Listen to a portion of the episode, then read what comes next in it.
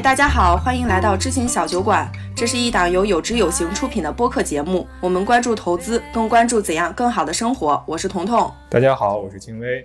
今天我们特别开心的邀请到了我们编辑部的重点保护对象、重点薅羊毛对象英杰同学。英杰同学其实在我们二零二零年就获得了小酒馆的最佳内部嘉宾奖，然后他自己也是有形记账的产品经理。然后最近有形记账不是上线了嘛？然后很多同学可能会有一些疑问，所以我们就邀请英杰来做客知行小酒馆，一起来聊聊记账那些事。对对对，这里边还想插播一点小小的历史广告。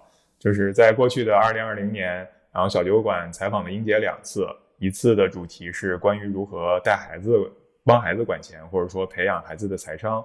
然后另外一篇呢，其实是如何帮爸妈管好他们的钱包。嗯，发出去之后，用户的反响都特别的好。就如果有有知有行的新朋友，或者之前没有仔细看过的朋友还想看，那其实可以回去翻一翻这两篇历史文章。对，其实英杰在我们公司其实也是排名第二的这种全能选手，排名第一大家自行想象。然后英杰呢，对，第一是谁？这个是一个问号。然后懂投资，然后又懂产品，也懂技术。那今天我们特别开心能够邀请英杰第三次做客小酒馆，然后来聊聊记账这些事儿。欢迎英杰。大家好，我是英杰，我是有知有行的产品经理。刚才彤彤和庆威已经帮我介绍了，我们最近是做了一个有形记账的一个功能，我是负责这个项目的产品经理，来这里和大家去讨论一下这个功能，然后给大家介绍一下它背后的故事和它未来的发展。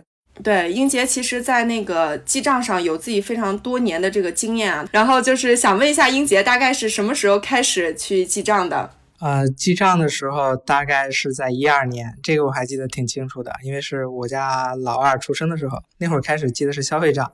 到一五一六年的那会儿，我就有特别迫切的想去记投资账的一个需求。就那会儿我就开始意识到，消费账跟投资账它区别还是挺大的。然后记投资账这部分需求就是从来没有被满足过。消费账的时候用的是随手记，然后我当时拿它记投资账的时候，也是只是简单的记。总额是多少？但是它具体的一些细节的投资相关的一些参数，我就都不知道了。呃，那可能你自己是在寻找这个工具。我记得你之前其实做过两个嘛，嗯，包括之前小程序，还有之前你自己也做过一个网页版，可以说一下你这两段经历吗？呃，是这样，就是我大概是一二年开始记消费账嘛，然后当时是完全的一个呃小白，不光是投资，然后对理财都是小白。之前我们家的理财都是我爱人去负责的。当时呢，我我们开始记消费账以后，然后慢慢的知道了每月收入是多少，支出是多少，然后开始每年开始进行预算。经过一段时间，就大概是会呃有那种对钱的那种掌控的感觉了，就大概知道钱都花在哪里，然后呃自己家里的消费习惯是什么样的，就慢慢的就形成了挺好的消费习惯。进入两三年吧，这个习惯就基本就定型了。我记账和不记账，然后对它的影响不是特别大，嗯，然后慢慢的呢，我就可能记消费账的时候就会，比如说每周汇总一下这样的来记。那投资账你是在什么契机开始的呀？投资账其实是因为当时是学习投资，就是其实我是对投资很感兴趣，然后大概是一五一六年那会儿对投资特别感兴趣，然后我很喜欢去尝试各种的投资方式。那会儿还没有有知有行，你不知道它的知识体系是什么样，你也不知道有有像这样的课程，然后去帮你去入门。那我们都是野生，然后比如说在雪球上逛论坛，然后散着学，然后各种到处碰壁。其实能活到现在都是一种侥幸。嗯，是。当时就是，嗯，你会尝试各种各样策略，比如说你自己去炒股票，那你炒股票，你是不是炒过大盘了？你你怎么知道呢？对吧？你如果就是一个股票账户，然后进进出出，股票账户给你的那些收益率又都是你的持仓收益率，你。可能哎，有一笔卖掉之后，它啪给你一个特别高的持仓收益率。对对对，其实它的持持仓收益率是把你的盈利去摊薄了它的那个平均成本，然后给你一个比较高的那个收益，就会感觉怪怪的。然后你又很难找到一个很大的视角去看你的一个长期投资的结果，然后就感觉没法满足我的投资要求。再有，我当时既买股票又买。基金既有国内的，又有海外的，既有帮我父母管的，又有帮我自己管的，就是你各个方面、各个维度，然后就都没有人去能帮你管好。嗯，那你自己在记账的过程中会特别注意哪些指标呢？就以现在的角度来看，当就是那会儿我肯定没有现在这么明白，那我可能会关注我的年化收益率是多少，然后就长期来看，年化收益率应该是一个最好的指标吧。嗯。比如说你三五年之后，你看你长期年化收益率，基本就能衡量出你的一个投资水平。然后尤其是那些经过了呃一轮牛熊之后，然后再看你的年化收益率，就大概就能很有那种感觉了。然后累计收益也是一个比较重要的指标，就是毕竟嘛，我们我们投资是为了赚钱，你最后总共赚了多少钱，也也对你来说是比较重要的。然后剩下的其实就是说，你可以跟一些相关指标对比，都可以给你一个基准去呃让你衡衡量一下你现在的水平是什么样的。嗯，其实就是你自己有一个自己的一个业绩曲线。或者净值曲线，然后另外的话是你知道你跟大盘之间的一个距离，或者说到底自己的投资水平是高还是低，就是记投资账以后是能够感受到的。嗯，这些还只是最简单的，然后慢慢的还可以有很多其他指标可以看，比如说你可以去关注一下你的最大回撤，那你可以判断你控制波动的是不是 OK。然后你可以关注它下滑比率啊，等等等等，慢慢我们都会逐步把这些完善。嗯，投资上其实它就是服务于投资的，它就要围绕着投资来做。嗯嗯嗯，你之前说就是没有找到合适的这种记投资账的工具嘛，所以你其其实后边自己做了两个，可以说一下你之前做的两个大概是一个什么样的样子吗？这个其实还挺好玩的，我觉得，因为在最开始我开始做的时候，其实可能不止两个哦。最开始记投资账，因为找不到工具嘛，我就需需要土办法解决。那最土的办法就是用 Excel。我开始做两个 Excel 的大的表格，然后记清你的资产在哪，然后这个资产是归属于谁的，然后逐步的细化，然后最后那个 Excel 已经被我做成了一个特别复杂的一个一个 Excel。嗯。但慢慢的，我就会发现那个 Excel 它是有限制的，嗯，灵活性啊，或者说对一些功能的支持。到了一定的瓶颈，就是限制还是挺大的。嗯，就是有些人说，哎，我 Excel 用的很好，很灵活。但是其实你如果想让它自动的出一些报表，或者说什么的，可能是，嗯，你需要很多的定制的开发。啊，然后比如说你你想实时的获取某个资产的价格什么的东西，这些肯定都办不到了。嗯，是。然后我就慢慢的就想自己去把它改造成一个程序，因为正好我也是程序员出身，就利用闲暇时间嘛，然后自己就开始做一个网站，然后那个网站就慢慢的迭代了几版，只有我自己一个人用。太奢侈了。然后是这样，就因为我以以前一直是前面的忠实粉丝嘛，那个其实是我的面试时候的一个。这样一个敲门砖之类的，正好那会儿前曼也是在做有一个叫前曼小账本的一个应用，但其实我自己做那个投资记账工具呢，跟前曼小账本的目标是一致的。嗯，然后用我的那个投资记账网站，它它其实当时的功能已经超过了那个前曼小账本了。对，所以说从前曼小账本诞生之后，然后慢慢的就是用我的那个网站去砍下去了一部分功能，然后就变成了现在的一些。一个样子，它只不过用小程序来承承接了。然后前面小账本做了一段时间之后，它已经完善了一些基本功能。完善基本功能之后，它有段时间就停了。当时停的原因是因为我们不知道前面小账本后续它的发展方向是什么样，我们没有找到一个很好的点去跟我们当时的主线业务去融合。就它像一直它比较游离，对，然后比较迷茫。那是它最早从自己 Excel 然后搬到程序。然后才有了后续的小账本，然后有了现在有形的记账。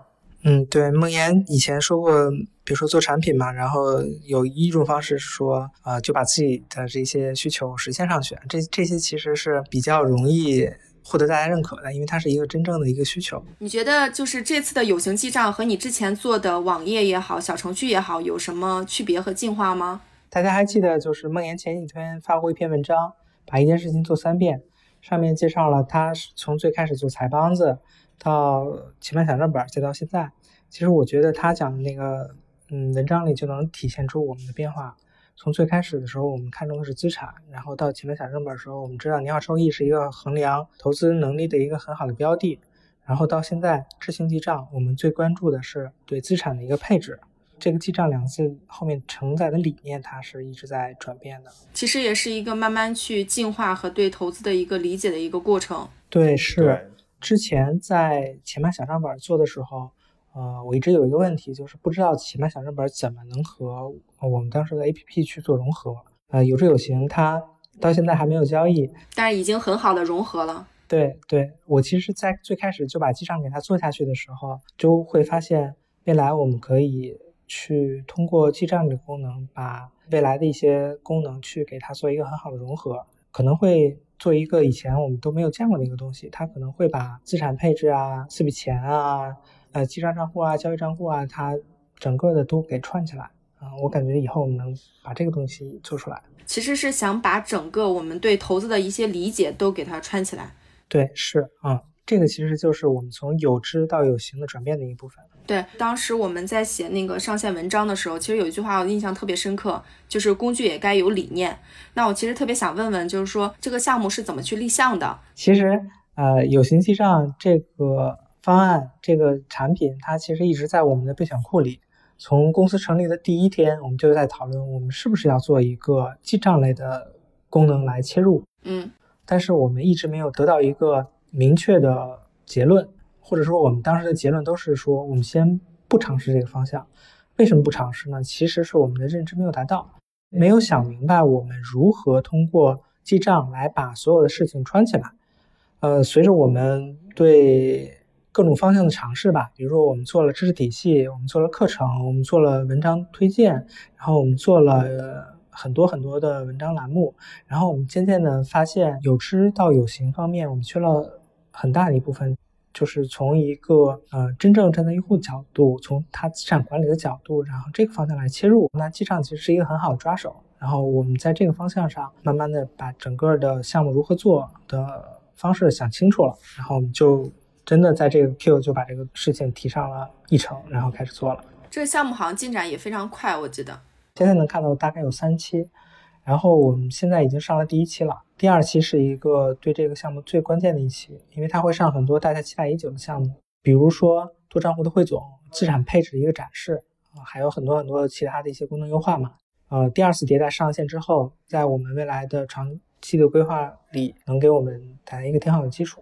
如果说第一个阶段是定调加基本的功能，第二个阶段就是给大家一些超越的体验，第三个迭代呢，就是说我们在这个体验之上去进一步的去打磨一些细节吧。但是做完这三个迭代之后呢，我希望它能缓一缓，缓一缓的目的呢是看一下大家的对它的期待，然后让它去慢慢的沉淀一下、演化一下，然后我们可能去在上面去做一些减法。把一些我们以前就觉得可能需要，但不是用户真正需要的地方去裁剪掉，那这样它才可以就是一直保持一个比较轻松的一个状态，一直向前啊。因为我们要一直瞄准我们很长远的目标，然后让它一直得到一个比较好的良性的发展。对，呃，那这个时候其实就有一个非常关心的问题了，你的第二期大概什么时候上啊？嗯，第二期我预期是在三月的中旬吧。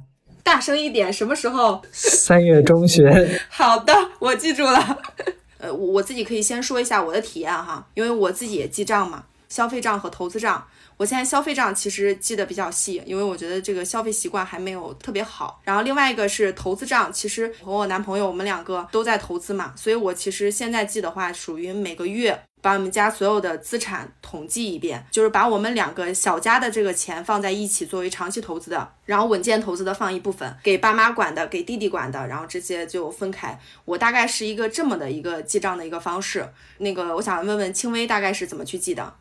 我是这样的，就是那个我的消费账其实我现在是不记的，因为我采取的是预算制，我每个月有多少零花钱，对吧？然后剩下的我们都攒下来。然后日常的开销就由我媳妇儿那块去控制。咱们那个有形的记账，其实对于我一个最大的感受，我觉得，嗯，可能不是说我投资的能力，而是我选择投资或者说跟投的能力。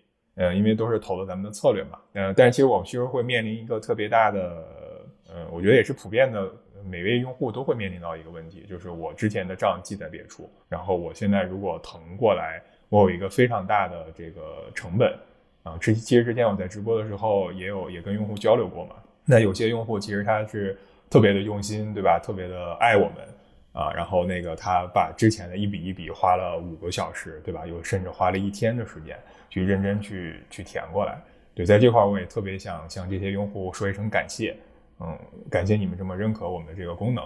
对于我来讲，我会觉得是一种适当性的断舍离吧。可能以前的记录我就留在那边。但是我又不希望呢，在这块是一个特别完全重新的开始。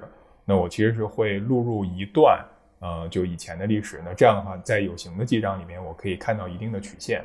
那我更多的其实想把这块当做是我在有形的 day one，啊，然后它其实以后会陪着我走以后的时间。那我是这样来记的，嗯，不知道杰哥觉得我这种记的科学吗？我觉得轻微那种方式挺好的，彤彤那种方式也挺好的。就其实，在投资上，然后我们其实是每个人都是自己的基金经理，然后我们每个人都打理自己资产，都其实投资并不是说我需要在每一项上都很强，其实你更像是做一个元帅，你得在总的资产上做好你的配置，并不是说你一定要下场去打好每一场仗，你可能去把你的资产都配置好，呃，比如说长赢可能是你的一部分，是是你帮你挣钱的一个工具，是一个武器，或者你的其他的一些方式都是你的武器，你。你来负责它的组合，它的搭配，你是你自己投资中的元帅。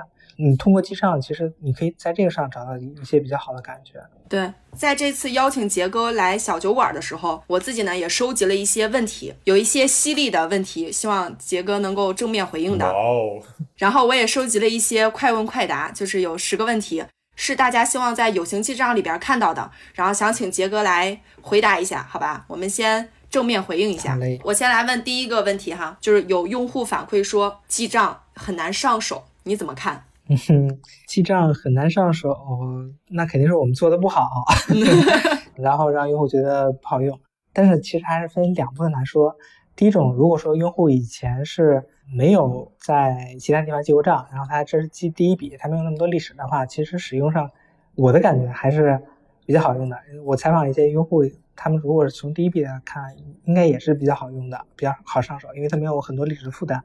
但是如果真的有了很多历史数据，又想把历史数据导上去看过去的一些历史的话，那它确实会遇到呃很多数据需要录入的一些问题。这这点确实是阻挠它上手的很重要原因。这是第一点。另外还有一点就是用户觉得难上手，是因为啊我们这个投资记账的方式跟他日常上就是理解那种记账的方式不太一样。因为我们是围绕投资来记账，围绕投资的目标，然后去跑的一个记账软件，那就会要求你去把你的账目去重新梳理。这个重新梳理账目的过程也是它的上手的一个挑战。但这点其实是说，你了解我们的这个理念之后，然后去对自己的资产进行一个梳理，这点可能是没有人能太多的帮到你，还是自己的认知的一个升级。嗯。对，因为大部分人可能记投资账，刚开始的时候可能会偏向于按照平台记啊，按照每一笔每一笔这样放上去，可能就是转到投资目标的这个角度，它需要一些时间，包括历史数据的一些录入。嗯，对，说到这块儿，其实我还想就是替杰哥回答两个 case 吧，一个小小两个小小的补充吧。那其实这里边我有一个小的心得吧，跟大家去分享一下。首先按照理念，然后盘点自己的资产，然后想好我要在这个有形记账该怎么去记。那这时候呢，我们可以拿出一个拿出一张纸、一张笔，或者说去开一个 Excel 表都可以。可以先把你，比如说在各种各样的地方的资产的数据先填到这张表上，一些总的金额你把它算好，最后就是你就形成一个你的结果的清单。然后这时候你再拿出这个有知有行的 APP，然后把你这个梳理好的这些东西一步一步往往进去录。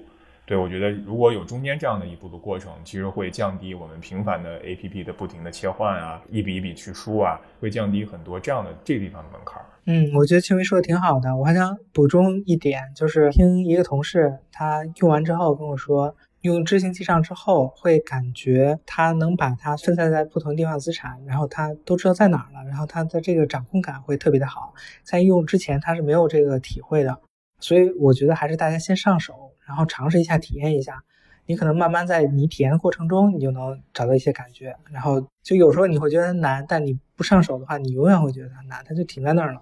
对，是第二个问题来了。对，第二个问题，第二个扎心的问题就我来问啊，就是我们也是在直播的过程当中和跟用户交流过程当中听到的声音，就是我在有形记账里录入的信息安全吗？信息肯定是安全的，我们不会用用户的信息去干任何就是。不好的事情，然后用户信息就属于用户自己的，我们会未来我们会为他提供导出和导入服务啊，这这些东西都是在我们未来的规划中去考虑的一些事儿。然后用户有有些人会觉得，我把我的数据上传到你这里，你会不会拿我的数据去做一些怎么怎么样？就是它其实很隐私的一些资产的数据嘛。但是从我们的数据管理的角度来讲，就是我们会有严格的权限的审核，然后比如说。并不是所有的员工都能看到这些数据的。比如说梦妍想看，他都需要走审批的流程。当然，比如说我们可能在帮你去调试问题的时候，走完流程之后，可能会涉及到一些相关数据的查询。那这些东西有些事情是没法避免的，但是相应的人都会以很对用户负责的态度来处理你的数据。对，然后第三个问题哈，因为现在的外部数据其实没有办法导入，那我们有没有可以靠别的办法去实现？比如说有些用户说我提供一些截图，能不能你就把我这个数据导进到有形记账里？嗯，我明白大家说的意思是什么。因为这件事儿，你你专门去呃针对另一个公司的产品去分析别人家的截图，从商业伦理上讲也不是很好的事情，所以这些事情我们都不会做的。呃，我只能说我们未来会提供导出服务，我们会把用户在我们这儿录入的信息都让用户可以去自己的去控制，它可以导出，然后到到本地去分析。明白。那我们就进入第二趴。第二趴就是我们的快问快答。然后我们收集了十个问题，就是大家问到比较多的，然后我们请英杰来回答。这个可以有，还是不能有？第一个问题，我希望在录入金额时嵌入计算器，这个可以有吗？嗯，不一定有。哎，第一个问题怎么就翻车了呢？是，如果说嵌入计算器的方式是最方便用户去录入资产的方式，我们可能就会加入计算器，但是。有可能让用户录入多渠道资产，我们自动帮他汇总，也是一种会比那种方式更简单。那我们就会用这种更简单的方式，我们会考虑一个让用户最简单的方式来做。明白。第二个问题，希望在各个投资目标的账户里能够分渠道录入和汇总。有。什么时候有？三月中旬。好的，这次录完播客以后，大家只记住了三月中旬，以后用户提问里边就是三月中旬到了，人呢？然后第三个。希望能够自定义排序，对账户自定义排序。好，第四个，希望增加多币种，可以有。什么时候？三月中旬。第五个，我想把父母的账一起记，但是不想一起算，然后是否可以选择性的显示呃账户的汇总，就是说选择性的记录总资产？可以有。什么时候？我觉得开发会砍死我的。三月中旬。那我来问第六个问题，就是有形记账会收费吗？不会。那第七个问题。想要一个各个账户在总资产中的占比，这样就一眼可以看到哪个多头了，哪个少头了，方便我们做资产配置。这个功能会考虑吗？会考虑。赞。能够加入万德前 A 的对比吗？嗯，会考虑，但不一定。就它其实就是涉及到那些对比的指标有哪些，就是可以对比的指标其实可以有很多。像万德全 A，你如果是美股的，可能还有纳斯达克什么的这些东西。然后到底要怎么做？然后我们需要考虑一下，但肯定会站在最适合的角度，然后去提供。明白。OK，那下一个问题，是否可以加入定投的设置？到了扣款的日子，自动帮我记账呢？暂时还不想添加，不想添加的原因是说，比如说你一个定投，大概是说也就三种：日定投、周定投、月定投，可能周定投还有一个双周定投。然后你按这种方式定投的话。就是日定投可能会用户会觉得很频繁，但是我们其实建议的方式是说按周汇总，然后每周记录一次。然后如果说每周记录一次，挨着记录一个呃定投的金额，然后再更新下总资产，那其实就是一个很好的记账方式了。它并不会比你自动帮你记录一下定投，然后你来这更新一下总资产会复杂很多，其实差不太多工作量。如果说我们只是自动定投，你可能就长期看就是一条斜的一条直线，那感觉也没什么用。OK，最后一个问题，是否会有保单管理的功能？因为有用户问到，说是因为我们是基于四笔钱嘛，其实保险也是一个很重要的。然后他自己会感觉说，呃，其他的这种保单管理的功能没有提醒交费，所以想问问我们会不会有这样的一个账户？嗯，我理解这个应该不是一个记账的功能。对，我想先插一句，就是我我对这个的感受啊。其实我一直是这么看四笔钱的，就是保险其实是一个特别大的杠杆，对吧？比如说我一年交六千块钱的保费，然后我可以有一个呃一百多万的定寿险，那其实我会把这个一百多万的定寿险就继承我一个虚拟的资产，它是相当于就是一个专款专用的东西。当我未来发生到某某某事儿的时候，这笔钱可以用于支付什么什么什么，这是我个人的一个习惯啊。这样其实我会把它们变成一个资产，然后当成我的一个资产。当然，背后我会有很多对于它的这个支出。那这样的话，我就会，比如说我那个活钱，然后真正的能够自己用到的钱，可能有有五十万，对吧？然后剩下的这个保险，我可能配置配置，我会发现我各种各种乱八七糟加起来可能有三百万，但这三百万呢，并不是真正的三百万，但是它是专款专用的。我觉得这样其实也能够让我感受到保险理念所给我带来的影响。当我看到我账户上有这么多专款专用的钱的时候，我的心里会更踏实。我会认为我对这一部分的保费的支出会特别的有用，所以我还觉得在现有的这个记账功能的基础上啊，就是就是我会去这么看待这个事情。对，明白。嗯，就是现在不考虑。这个应该是比较靠后的了。它跟现在记账，你我反正是没有找到这个特别切合的一个点，所以我不知道怎么做。对，跑单管理以后可能我们可以把这个事情做好，并并且包括跑单管理啊、宝贝提醒啊等等等等这些东西，你如果做的话，其实很对于很重要的。但目前看，它跟记账其实不太有关系啊。对对，其实以前我在记账的时候，还真的去把 我的保险去记到过资产里，因为。你保单是有保单价值的嘛？你保单价值其实是你当时退保可以还多少钱，它其实是具体资产。那我把它当资产记，这样可能是可以的啊，但合不合理，嗯，看你个人的理解啊。但是我不会在有形记账里面去记的，对吧？因为这个工具不会有它自己的这个灵魂。对，好的，这一期的播客呢，我觉得重点有一个词，这个词叫三月中旬。三月中旬。这个播客充满了什么？充满了 deadline。然后可能开发去听到这个播客以后，可能要追杀英杰。对，我觉得我们俩可能也逃不了。我我们没有干什么呀？我们作为主持人，我们能有什么坏心思呢？我们不就是为了让杰哥在这里分享、去宣传一下友情记账吗？对不对？嗯，太优秀了。对，希望大家能够上手，然后解答一些大家的疑问。那这就是我们今天播客的全部内容了，然后我们下期再见吧，再见，再见。